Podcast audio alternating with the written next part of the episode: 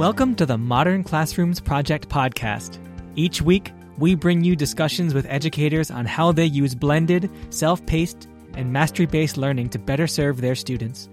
We believe teachers learn best from each other, so this is our way of lifting up the voices of leaders and innovators in our community.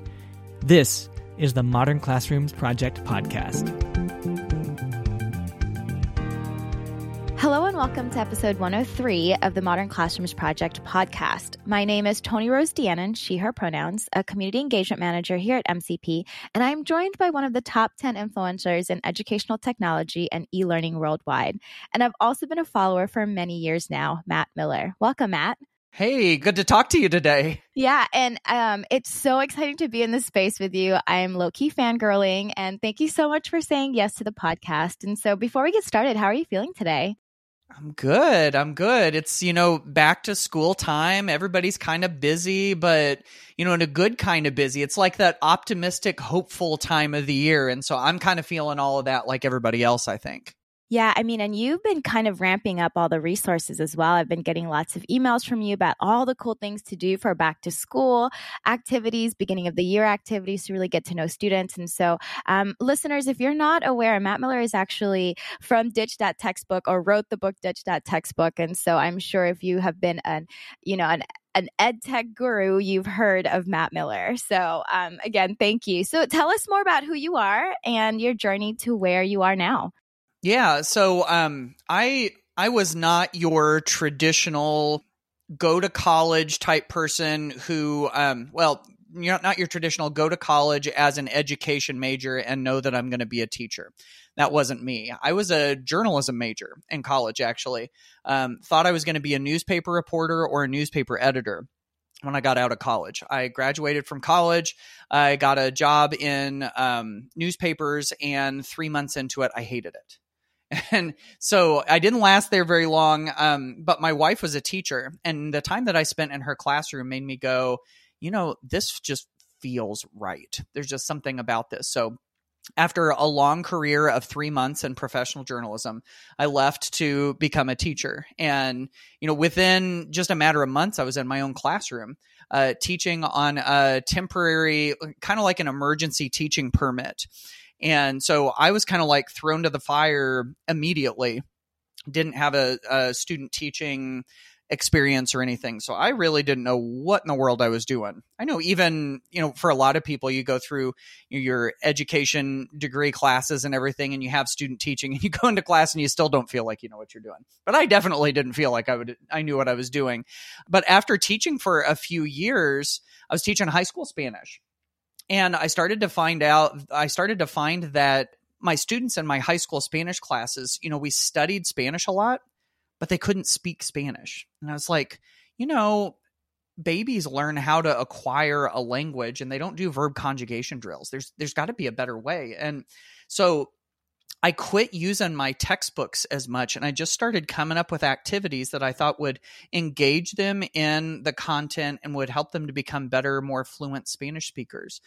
And it was working. And so here comes the journalism background in me you know the the journalism bug is starting to itch and so i started a blog to share some of the things that i was doing and i named it ditch that textbook because that's what I did. I started ditching my textbooks, you know, like little by little by little. And so today, you know, long story short, that's what I do full time is, um, you know, I provide resources to teachers, uh, lots of free resources. I've written some books.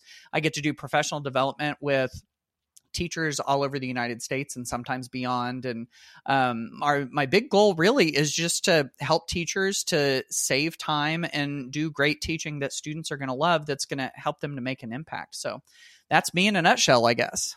And that's so interesting because, um, funny enough, I was also a journalism major when I first got into college, and that was what I Get wanted. out, really? Yeah, yeah.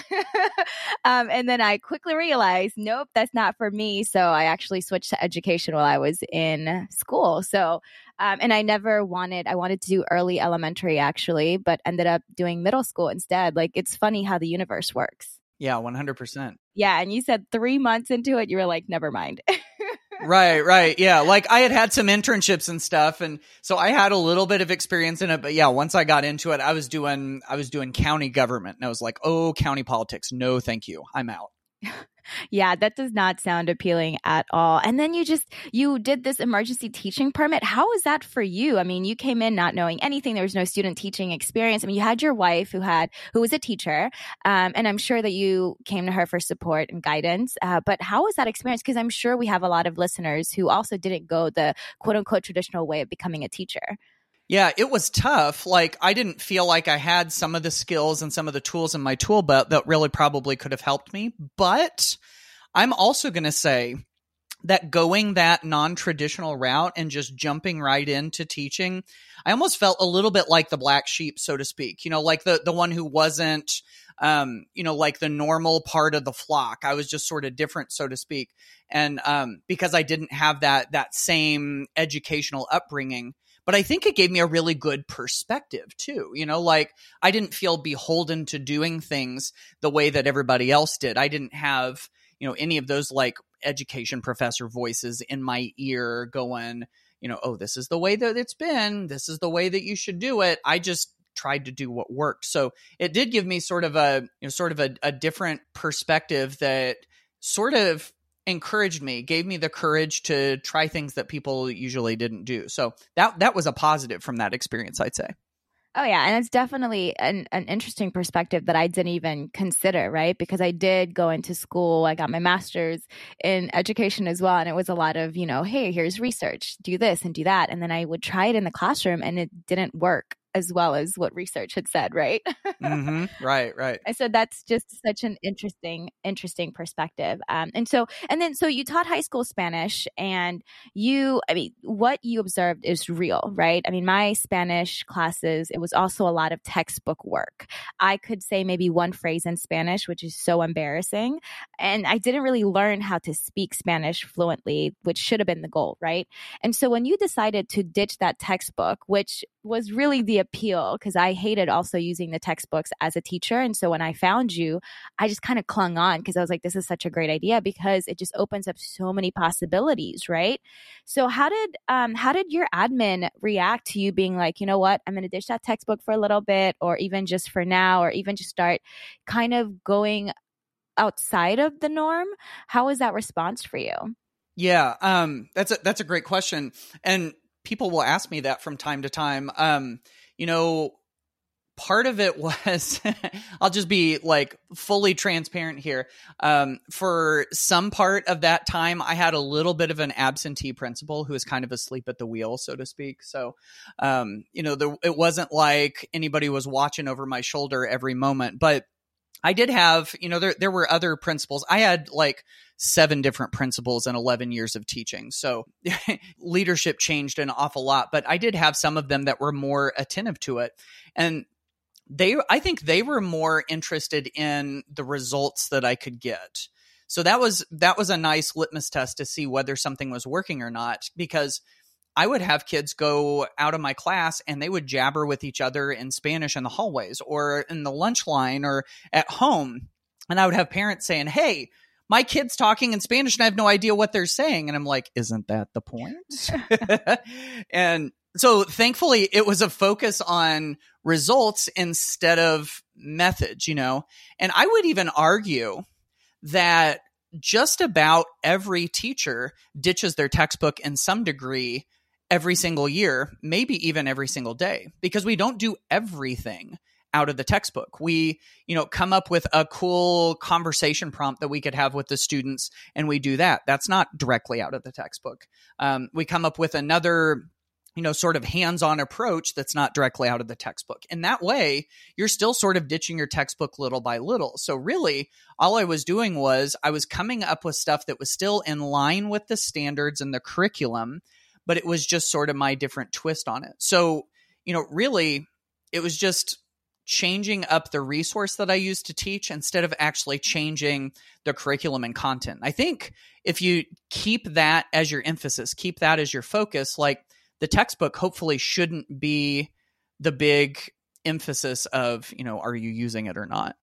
And that's, and you're right. Teachers do tend to think outside of the box, right? I mean, I'm an English teacher, and so we used a lot of supplemental texts that weren't in the textbooks that we were using. And so uh, just hearing that is really, really good for me just to kind of remind, like, okay, people, like teachers are really just being creative. And so when we think about um, textbooks, right? Because I know some teachers are like, oh, but we have to follow um, every little thing, and it's it's kind of nice to hear that, like, okay, you can still do that, right? And add on other activities that doesn't just like connect and align with the textbook. And so kind of focusing on the standards and the skills. And I think also sometimes our textbooks are outdated, right? Yeah. Yeah. Yeah. 100%. Yeah. And so when we think about making teaching more relevant and teaching and learning actually more relevant, more, um, just exciting and engaging for students is also really important because I think that was my biggest um, what's the word? My biggest thing about textbooks was like some of the things that i was teaching was like so outdated like it didn't make any sense for me to bring it up. Right. No no you're totally you're totally right. Like if we have outdated textbook. And thankfully, you know, through textbook adoption cycles and the way that textbook uh, companies do things, they do try to keep them as updated as possible. But there's no way to keep it up. I mean, really, with some things, I could imagine in English in some capacities. I mean, like grammar doesn't change, and you know, historic literature doesn't change, but you know, some of the stuff that's out there that people are really, you know, watching and looking at and stuff like um you know some of that stuff becomes updated. Like for instance when um you know when amanda gorman read poetry at the inauguration like that probably wasn't in the textbook. But if you wanted to use that you know that's something where you pull that in. And i mean that's kind of an example of you know ditching that textbook so to speak because yeah you you realize that maybe it's not as authentic and relevant just like you said. And if we can insert something in that's a little bit more then maybe it is yeah. And I mean, I'm definitely in a more privileged um, environment as far as schools are concerned. So I haven't had to teach from a textbook in many years. And there was a school that I went to in Montana, and they've had the same science textbook since they opened and that's been decades. And so if you think about it, right, like science, we've gotten a lot of research where we need to update the stuff that we used to know uh, and just continue growing. And so this is just really interesting. So then, Matt, I, am interested um, in knowing how you kind of started doing ed tech based off of like ditch that textbook. And so now you just created so many resources um, that teachers and educators really all over can use using and leveraging technology, right? So how did you make that shift, or rather, not shift, but how did you start getting into ed tech? Yeah, yeah. I, I think ever since the beginning, I was interested in technology. One of the first things I remember when I got my very first teaching job, one of the first things that I scoped out was do we have a computer lab? Do I have any computers in my classroom? Of course, the answer there was no, other than the one teacher computer. But I did find out that we had a computer lab, and so I was like, "Ooh, how can we use that?" I mean, I've always I've always sort of been sort of a techie guy anyway. Um, you know, I learned how to code BASIC on my um, you know in the basic programming language um, when I was a kid and did that in media fair. I was the coolest kid, you know, computer programming at the media fair.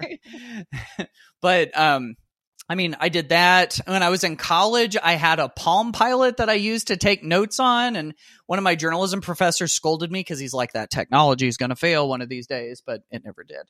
Um, so, I, I mean, it's just kind of been part of me, but I don't think that you necessarily have to be the quote unquote techie person to use technology in your classroom and to get into ed tech, you know? Um, because I think sometimes people label somebody else as techie. I hear that word a lot, techie. And I think sometimes people use it as a pejorative against me, like, "Oh, you're well, well, you're techie. Of course you do that."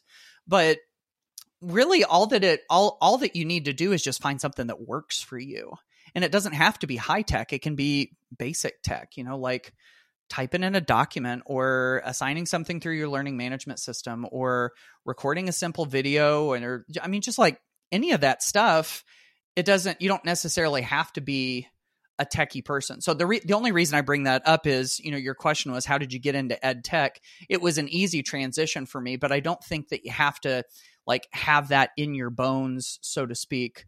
to be able to make good use of it in class.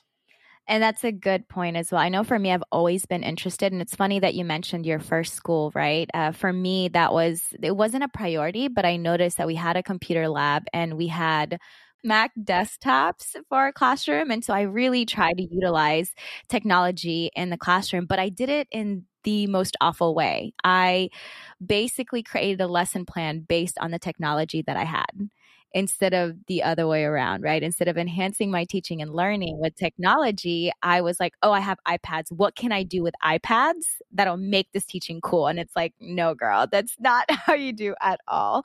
And I'm kind of laughing at your Palm Pilot comment because you're definitely dating yourself, Matt. Yeah. Yep. That's okay. I'm willing to, I'm wearing, willing to own that. That's okay. Um, and uh, an interesting thing too, when you talk about coding, did you have a MySpace back in the day? Oh yeah. Oh, I totally had MySpace. Yes. Do you remember having to like do the coding to get the background and the music and all of that stuff? I remember that people did it, but I don't think I actually did it myself. But yeah, I, I know what you're talking about that is basically my coding skills is just the MySpace page because I wanted it to look a certain way. And so mm-hmm, mm-hmm. I was just chuckling when you were like, oh, like I did coding or, um, you know, all of that good stuff. And I was like, yo, the only thing I know is what I did for my MySpace page. Um, mm-hmm, and mm-hmm. it's interesting because MySpace is still around, uh, surprisingly. Um, but okay, so let's go ahead and switch. Um, so here at Modern Classroom, we provide training for teachers all over the world who want guidance and support in implementing blended learning, self-paced structures, and mastery-based learning. Right, and so one of the skills that we focus on is having an organized digital classroom, really an organized learning management system (LMS). And so, what are your top five tips when organizing an LMS, regardless of whether it's Schoology or Canvas or Google Classroom or Seesaw or whatever else is out there.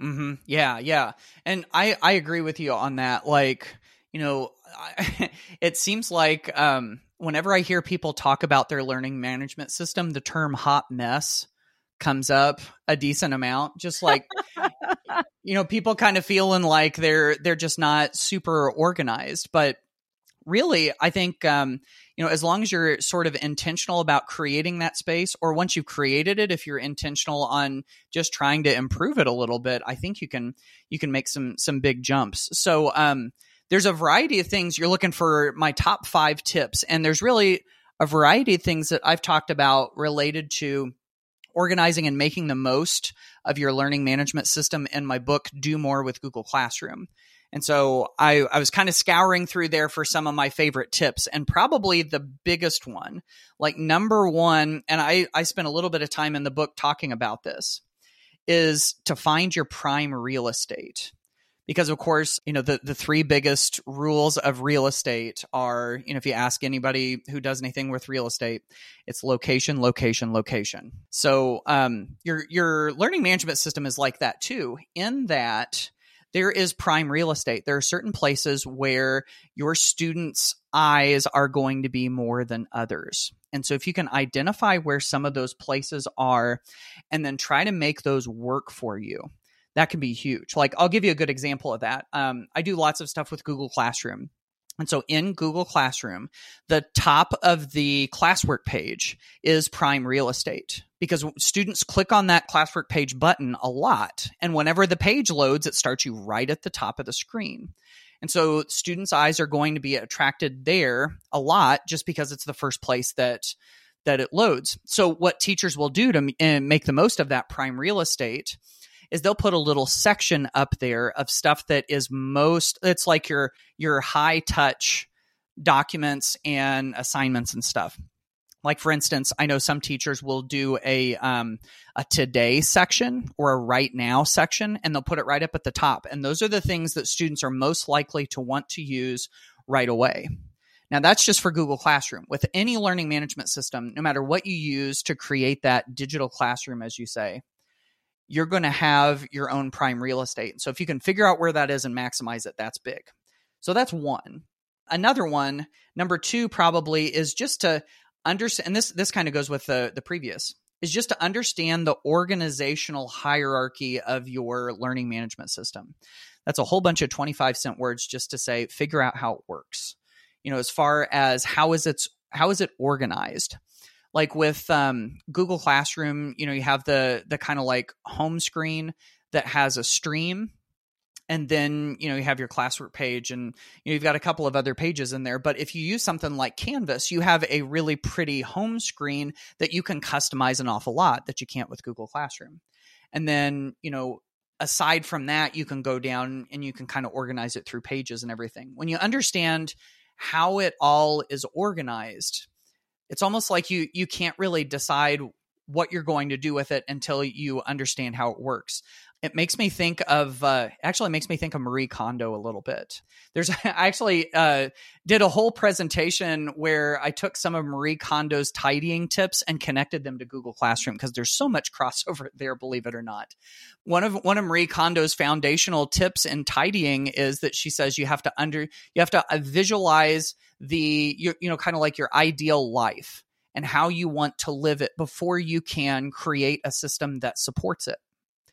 And there's a lot of truth to that with the learning management system, too. You have to understand what you want to do before you can create what you want. So that's number two. Uh, the next three are kind of like little smaller hacks, so to speak, that I really like. Like, for instance, number three, you want to make the most of your title of your assignment.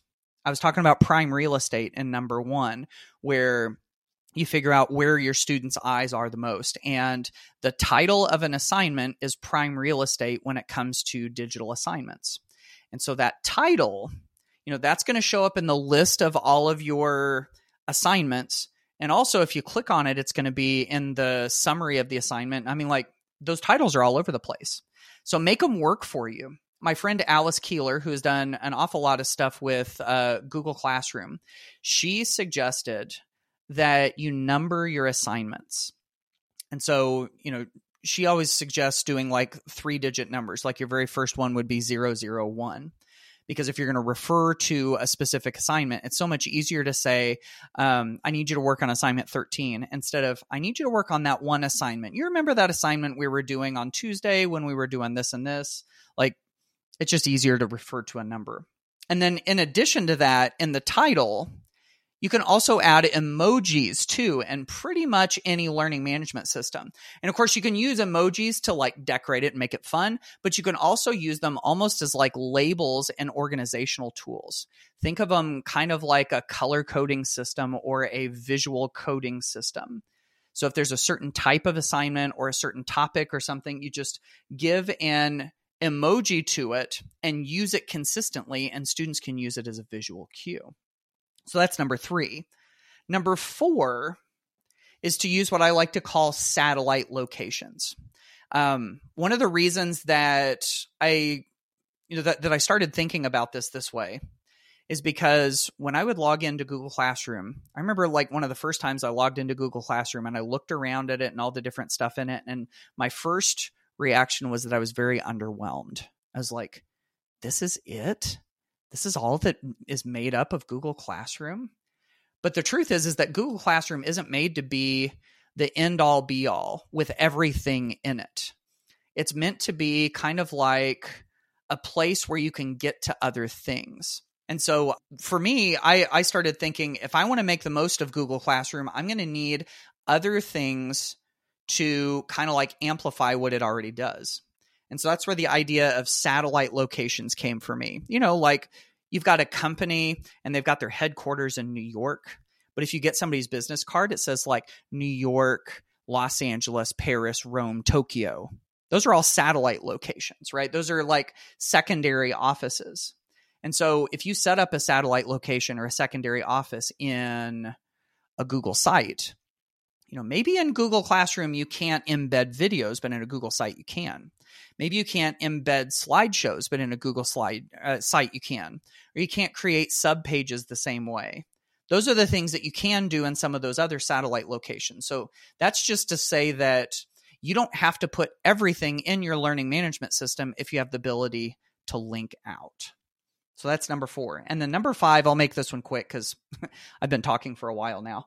Uh, number five is the frequently asked questions page. And I took this from websites of um, successful businesses. You know, a lot of times they have these frequently asked questions page because they get asked a lot of questions and they don't want their customer service people to have to answer them over and over and over again.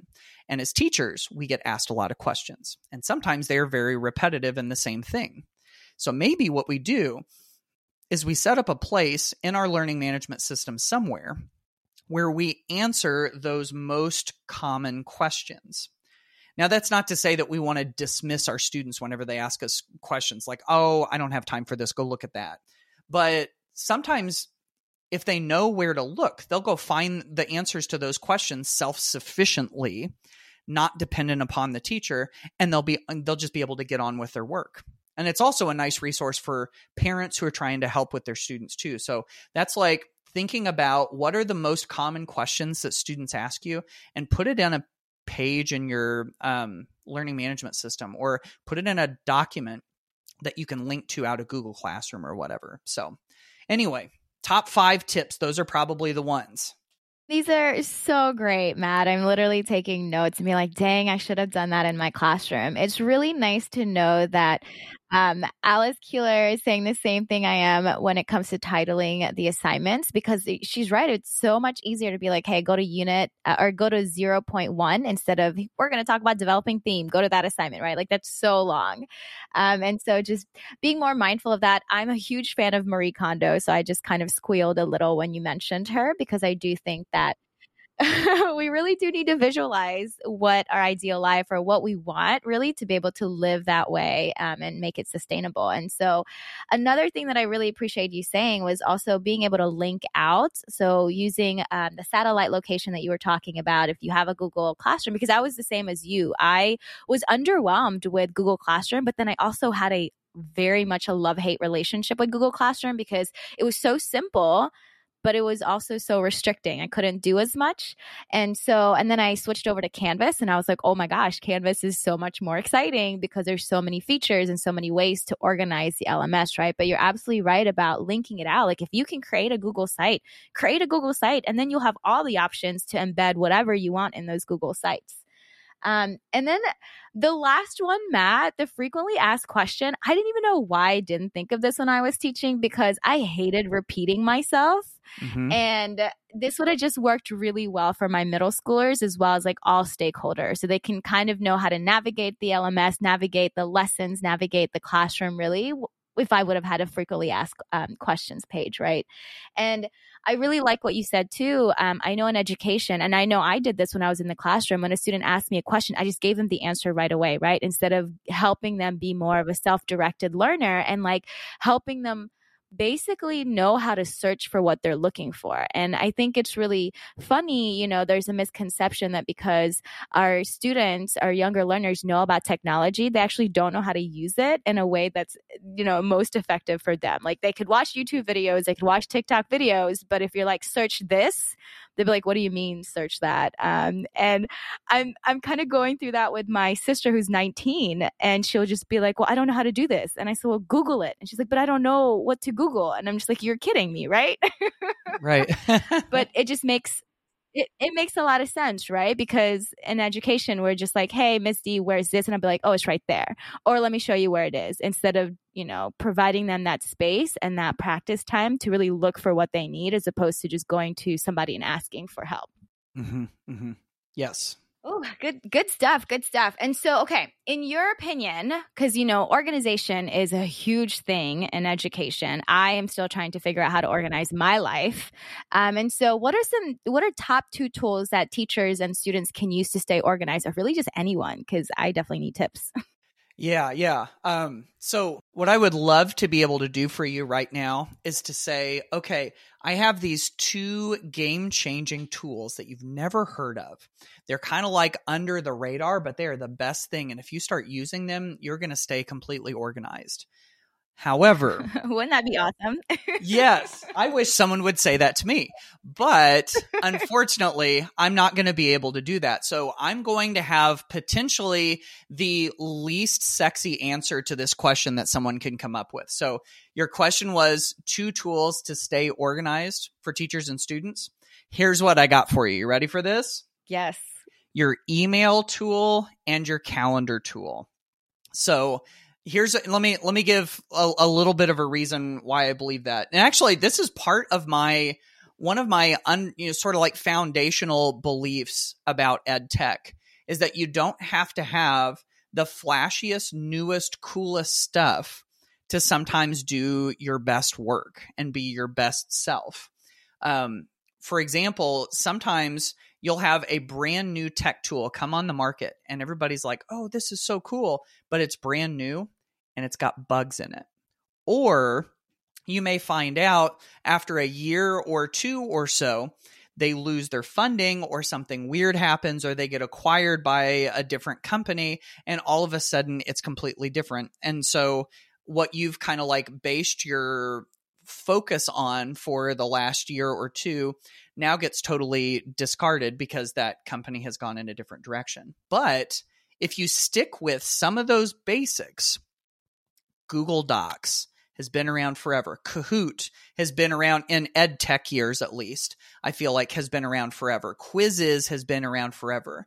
And what those what those get is they have this enormous user base that is constantly using the platform. They get to monitor how people are using the platform and they get all of that feedback. And over time, they've gotten to make that tool better and better and better. So, see, I'm not as big of a fan of jumping right on the flashiest tool right out the gate as I am trying to make the most use of some of those foundational tools. So that's why my, like I said, my non sexy answer of make the most of your email. You know, like get a good system of labels, learn how to like snooze things for later. Um, sometimes I I know this is sort of like a low tech thing for me to do, but I email myself sometimes.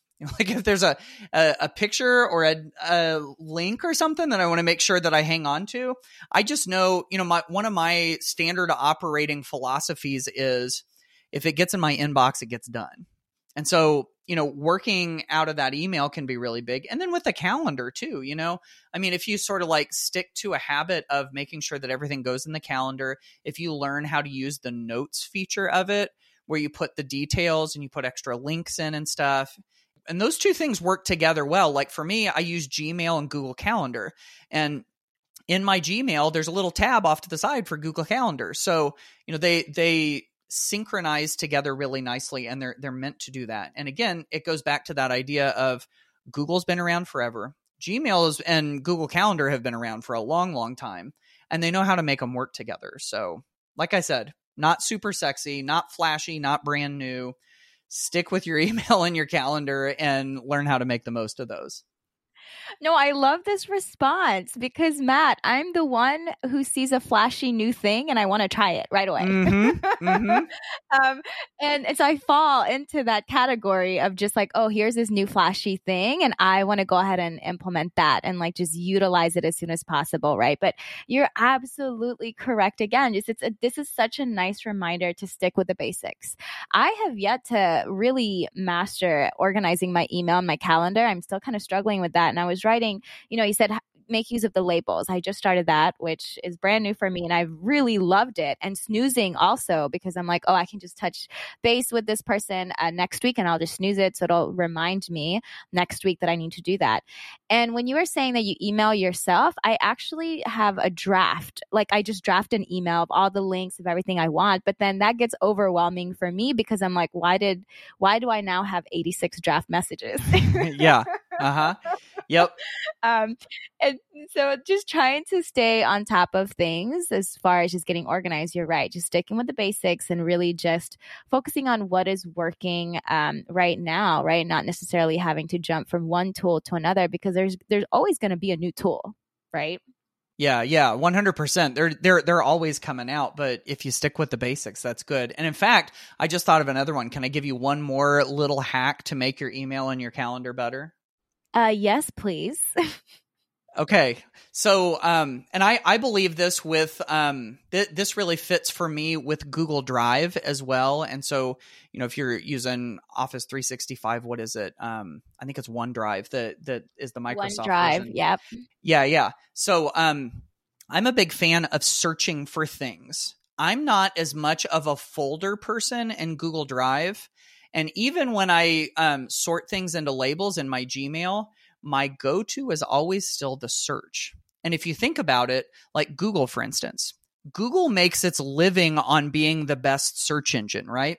So you would think that they would be really good at helping you search and find what you're looking for in your email. So I, I actually did a, a test on this. I would just like pick out a random file that I wanted to uh, find in my Google Drive or a message that I wanted to find in my uh, Gmail.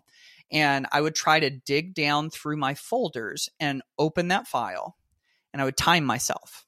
But then I would also search for it just by putting in a couple of keywords and then open that file.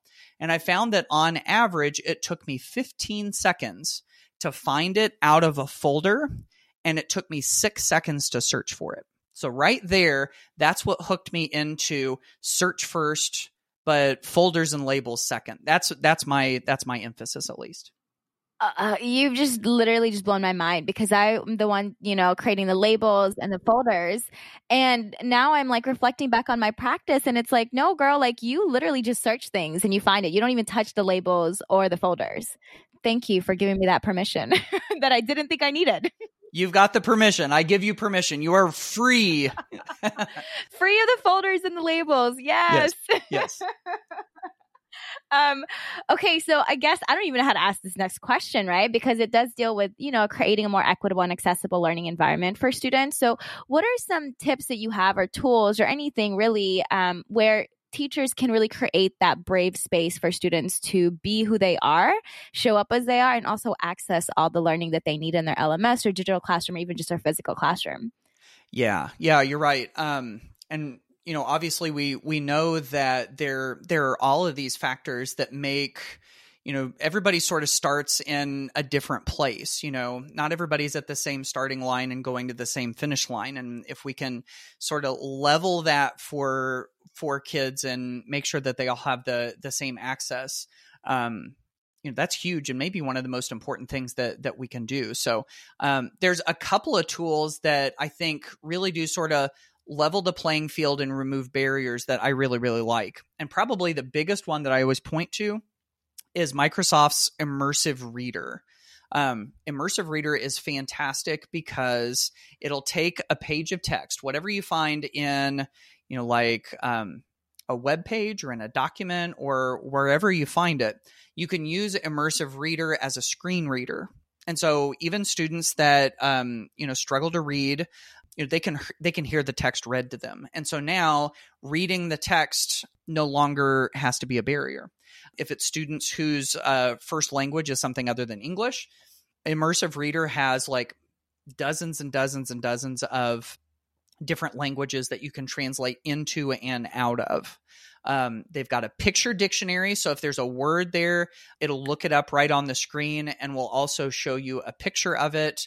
Um, it also has a couple of other things uh, where like you can change the screen font to something that's better for you know students who struggle with um, you know dyslexia or any of those other um, reading situations like that um, it has this highlight mode where sometimes if you're looking at a document all of the text above you and all of the text below you is a distraction so the highlight mode will just highlight one line of text and it'll kind of like um, gray out the rest of the text up above it and below it. So as you scroll, you're only looking at one line of text. Like I could go on and on about Immersive Reader. And of course, if you have Microsoft tools in your classroom, Immersive Reader is built into so many of them. It's built into, you know, all of Office 365 and it's built into Outlook. It's built into, I mean, just uh, OneNote. It's built into all of them if you don't have Microsoft tools, there is a Chrome extension.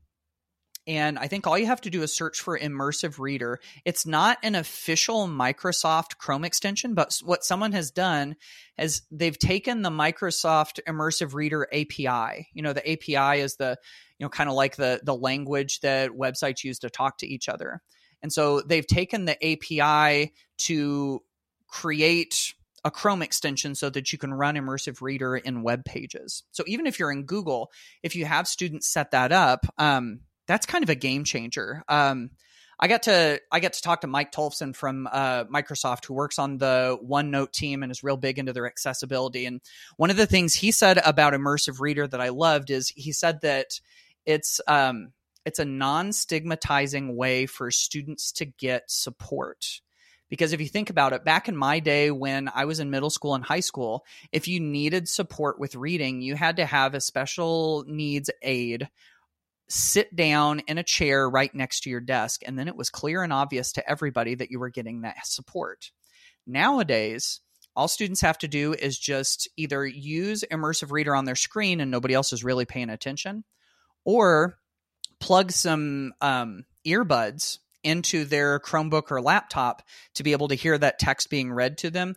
It all happens on the sly, so to speak, and you know they can get what they need and get their work done. So immersive reader is is huge, and so that's probably num- my number one. My number two is actually another t- another tool that's owned by Microsoft, but it's one you can use just about anywhere, and that's Flip which used to be called Flipgrid until just some this summer they had a rebrand and now it's called Flip. But um, you know, Flip is this tool that you can use uh, where you as the teacher give your students a question or a prompt, and the students respond by recording a short video about it.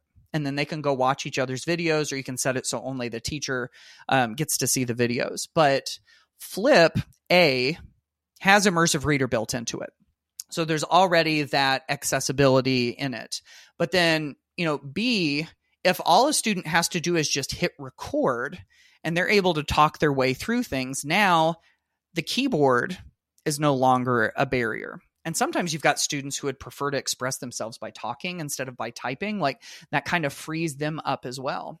And then it's even got other features like it's got microphone only mode. Like, you know, so many of us learned during uh, remote learning on video conferences that kids don't want to be on camera all the time for a variety of different reasons. They can go microphone only mode, turn their camera off, and just talk. But then there's also the ability to display text on the screen and record videos that way with text and images and stuff. So it really does give students a variety of different ways to show up in those spaces with their physical voice, with their typing voice, you know, with their face, um, you know, just like all, all of those different ways. And, um, you know, that's one of those tools that you can use, whether you're a Google school or a Microsoft school, if you use Google Classroom or Canvas or Schoology or w- whatever. Um, so those those are two of the ones that I really really like for that equitable and accessible learning environment you know, Flip has changed a lot since they started, and I'm such a huge fan of everything that they're putting out. Something that I loved using Flip with is names, pronouncing people and students' names, really, just so that there's a recording. I can continue practicing pronouncing my student's name correctly and appropriately, and not having to ask them to tell me every single time. So I always tell my teachers that I work with hey, in the beginning, have your students really introduce themselves, say their names, and then base or ask them a question of like, where'd your name come from? Like, tell me more about your name or whatever. But it's such a great tool to really establish those relationships with students and build community as well. And another thing too, immersive reader, I don't think that I use this, which is really sad because it sounds really, really awesome. Um, something to keep in mind too with teachers and students is that even if the student is not considered a struggling reader, they may still want to listen to being read to them, yes. you know? And providing this tool for everyone and not just those kids who need it, right? Is really an impact. It's impactful. Um, I know that I recorded books that we read in class. And so it was kind of like my own audiobook. And I just gave it to everyone. It wasn't just like, oh, I need to just give it to these specific students, but I gave it to everyone because I understand as an adult and as an avid reader, there are times where I would rather listen to it than actually like read it. And it doesn't take away from the experience at all. And so that's something that I'm, I'm encouraging teachers to shift away from as well is that all of these tools can be useful for every single student out there. Mm-hmm. That's such a really good point, and I wanted to bring up two two quick points on that to to further agree with you on that. That you know, number one, letting everybody use these tools is also not cheating.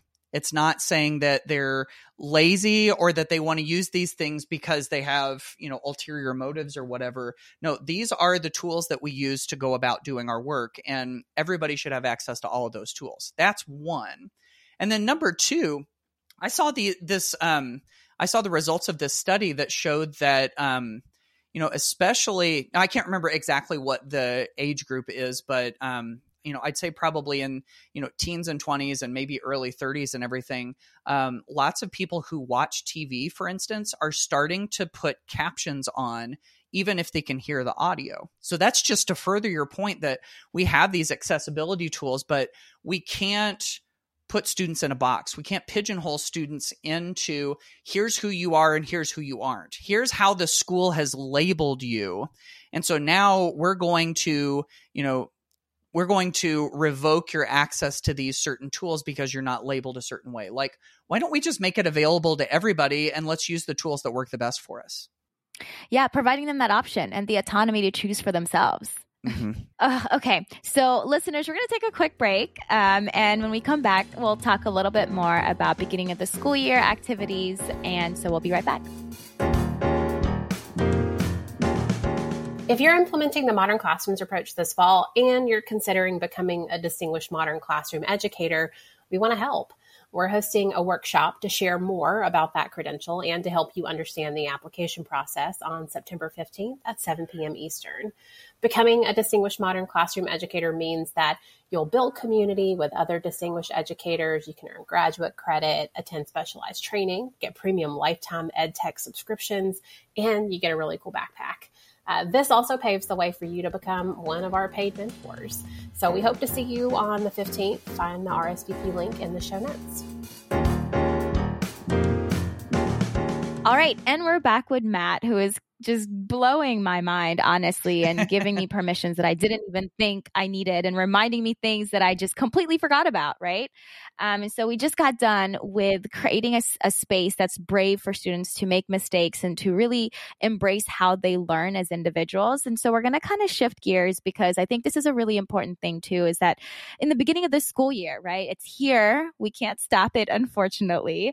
Um, I really loved one of your most recent resources about superhuman classroom memory, right? So we're going to link that in our show notes for our listeners, but it's definitely a great way to remember things our students tell us because our students come in in with so many, you know, so many stories, so many experiences, so many questions.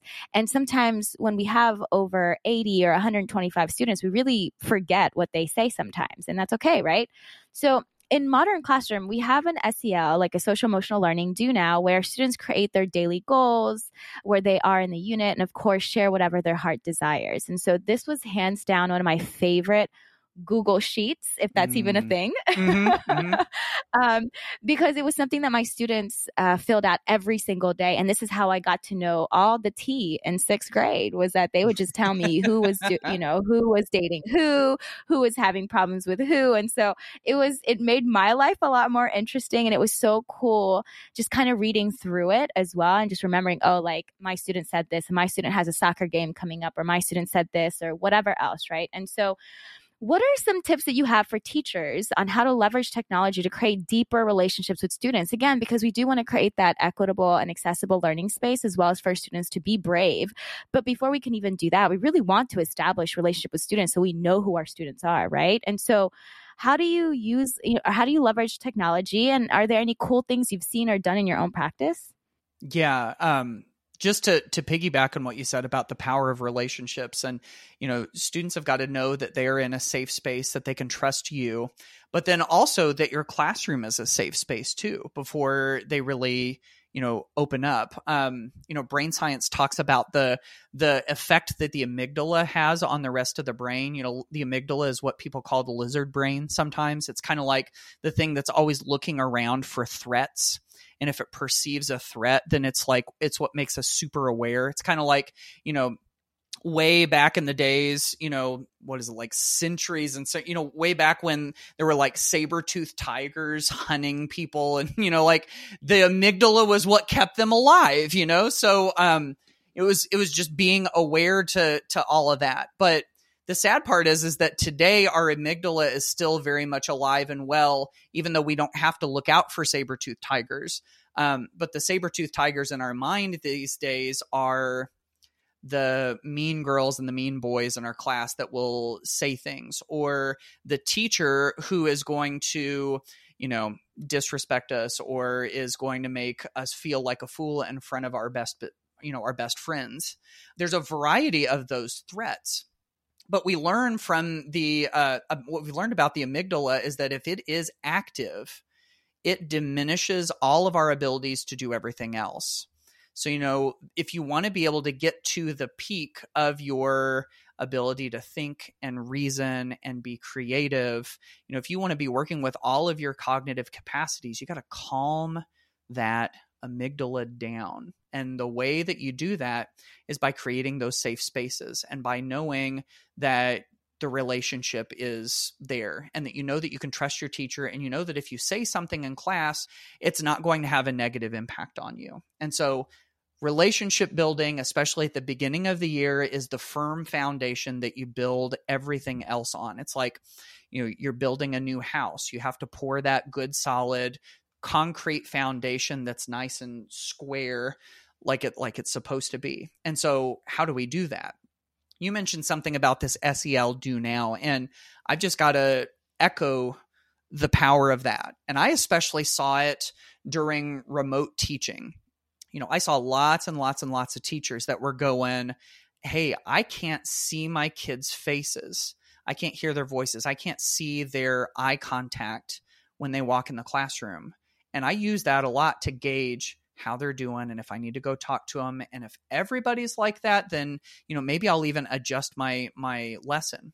But during remote teaching, they didn't have that physical feedback. So they're like, how in the world am I going to get it? And that's where they started doing some of these SEL do nows. And I love some of the things that you put into yours about daily goals and, you know, like progress in their classwork and, you know, sharing whatever. An alternate version of that that I really like too is the super, super quick and simple version of it, which is what's your name? How are you doing today? Which could be a variety, you know, you could do it from like a, a checklist or a, you know, multiple choice or you could leave it open and then is if there's anything you need to tell me good or bad you know tell me and you know just by those couple of questions some kids would get done with it in 10 seconds and they'd be done or some of them would take a couple minutes and would write something sort of heartfelt and then what the teacher did was you know they would go through those responses probably a lot like you do Toni Rose with with um, this particular sel do now and what I started hearing from teachers was they're going, why in the world did I not do this before? And see, they were also in the past, they were using some of those physical tells, the eye contact, the tone of voice, the body language and stuff. They were using that to try to gauge what was going on in a kid's life. And some of them started going, you know what? I had no idea sometimes. Some kids are really good at masking that stuff unless you just explicitly ask. So they were almost like counting on all of this stuff they could see with their eyes and hear with their ears that wasn't even telling the whole story. So even coming back after remote learning, so many of the teachers are like, I'm sticking with those those uh, SEL check-ins. You know, like how are you doing? What's going on? Is there anything that I need to know? Because sometimes, you know, some kids are really good at hiding it. So um, that's definitely something that I've I've seen teachers keep around, um, especially since uh, remote teaching. Now that we're coming back face to face, a couple of other real quick ones since I sort of yammered on about that one for a long time is um, one of them is this simple idea that so many of us know about, but sometimes either don't find the time to do or just forget, and that's those positive phone calls home. You know, um, when I was a kid, if I heard the words, I just talked to your teacher, that was like immediate panic. But if we set the culture of, I'm going to call home for good things, that starts to set up that that builds a relationship with the student but it also starts to build a relationship with the parents or the guardians or you know the families whoever's at home. And so whenever you start to create that connection that's huge. And then there's a, a the, the last thing i would say for building those relationships has to do with the work that students do. I really like this little quick activity called peer praise. And peer praise is basically just this. If students have created something for class, let's say they've, um, you know, written a story or written an essay, made some slides, made a video, whatever. What they do is they display that on their screen or they even print out a copy of it. And then students get to go around and read each other's stuff and then either on a little piece of paper next to the laptop or on a digital note on the screen, they just type something that they liked about it, something that they noticed about it, something that they were impressed by or whatever. And then all of a sudden, when the student gets back to their own screen, they have all of this praise from their peers, which is huge. Um, I saw the power of this with my own daughter, who's a freshman in high school. She's um, on the volleyball team, and there's all of these kids that are older than her that she's trying to impress. She's trying to do her best. And they did this activity where they taped a piece of paper to everybody's back, and then they walked around and they wrote positive notes about them on everybody's pieces of paper. And so when my daughter got done with it, she got to look at this paper, and it's like, here's all of this validation from these kids whose, you know, whose validation she inherently craves and they're saying things about her that she's hoping that they would and it's like it's now this like treasured possession that she's got because you know the coach thought giving peer praise was an important thing to do. So um i think those are a couple of things where if you want to build those teacher student relationships or even if you want to build up student student relationships i think those are a couple of good practices you know, I really love that paper activity that you mentioned with your daughter because I did something similar with that as well. And it also makes you realize as a person who's writing that like, oh, I haven't interacted with with this peer or this teacher or this yeah. person as much. And so I want to be intentional and really get to know this person to see what brings them joy, to see how they smile and how they work and all of that good stuff. And so it's a really great realization as well. Mm-hmm. Um, another thing that, you know, you were talking about with the SEL, it was we do have students who are really great at masking. I was that student. I was really great at masking um, all of my emotions. And one thing that I really liked and appreciated about these SEL do nows is that it it encourages our students to practice how to articulate how they're feeling yes. and how they show up in the classroom. Because sometimes, you know, our students aren't taught to react in an, an appropriate way, right? And so if they're angry, sometimes our students don't know how to say that they're angry, but something made them angry or someone made them angry. And so the do nows for me really was great because my students had to sit and think about okay, how are they really how are they really doing right now at this moment? How are they showing up in my English classes? And are they really able to concentrate and focus on learning, right? And so my Google Sheets, my favorite Google Sheets, I had it color coded. And so the how are you feeling today, if they chose like a sad one or a negative option, it automatically color coded and I automatically went to that student as soon as I got that um, response, right? And so it was just really powerful. And I would just always approach the student and say, like, hey, I'm here. If you need me, I'm here. If you need a moment, take your moment. But I just know that like you're not feeling well right now now, but I'm here. And it's not like badgering them to tell me what's happening, but it's just I see you and I I I value you and I support whatever you think is best for you right now. Yeah, yeah. That's such a good point. And that made me think you also have the students who might not advocate for themselves very well if they need something or if something's going on and they don't stand up and speak out and say something about it like that's another channel of communication for them to be able to do that to say like you know I can't see very well from where I'm sitting. Can you move me? Or this person is doing X, Y, and Z, which is really, you know, doing this to me. Um, you know, advocating for themselves. It, it just gives them another channel of communication to be able to do what they what they need to do. And when they learn that they can do it and they have the power to make the change that they need like that's that's super powerful. Yeah and they really love it when they know you read it.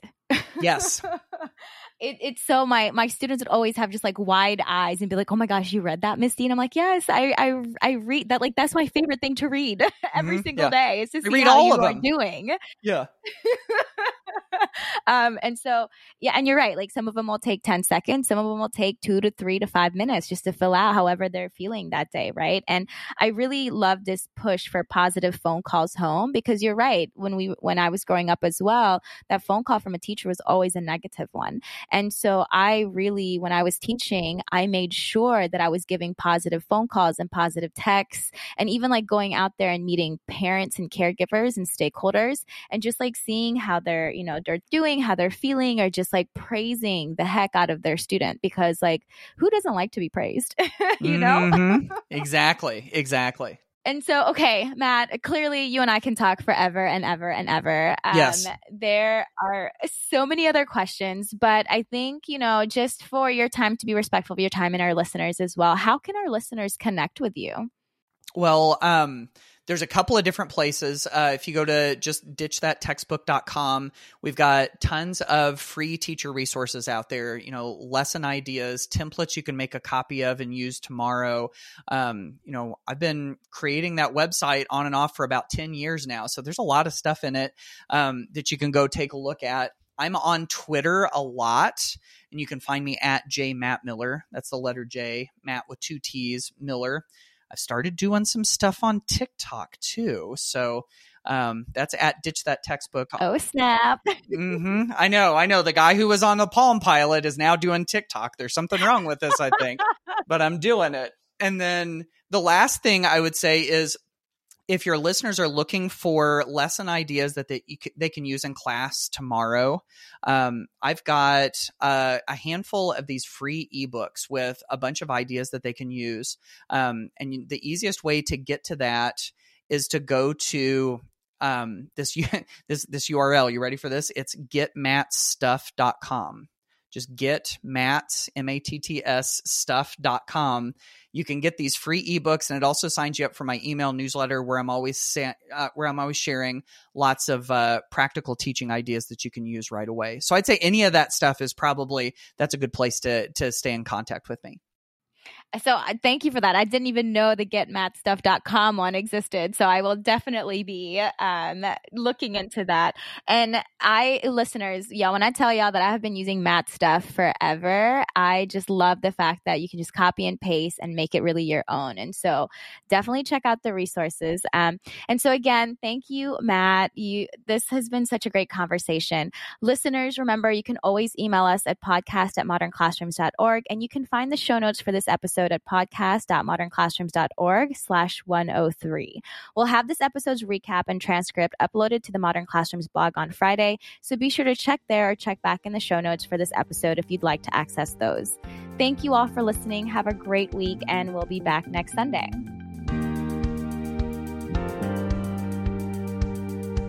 Thank you so much for listening. You can find links to topics and tools we discussed in our show notes for this episode and remember, you can learn more about our work at www.modernclassrooms.org, and you can learn the essentials of our model through our free course at learn.modernclassrooms.org. You can follow us on Twitter, Facebook, and Instagram at Modern Class Proj, that's P R O J. We are so appreciative of all you do for students and schools. Have a great week, and we'll be back next Sunday with another episode of the Modern Classrooms Project podcast.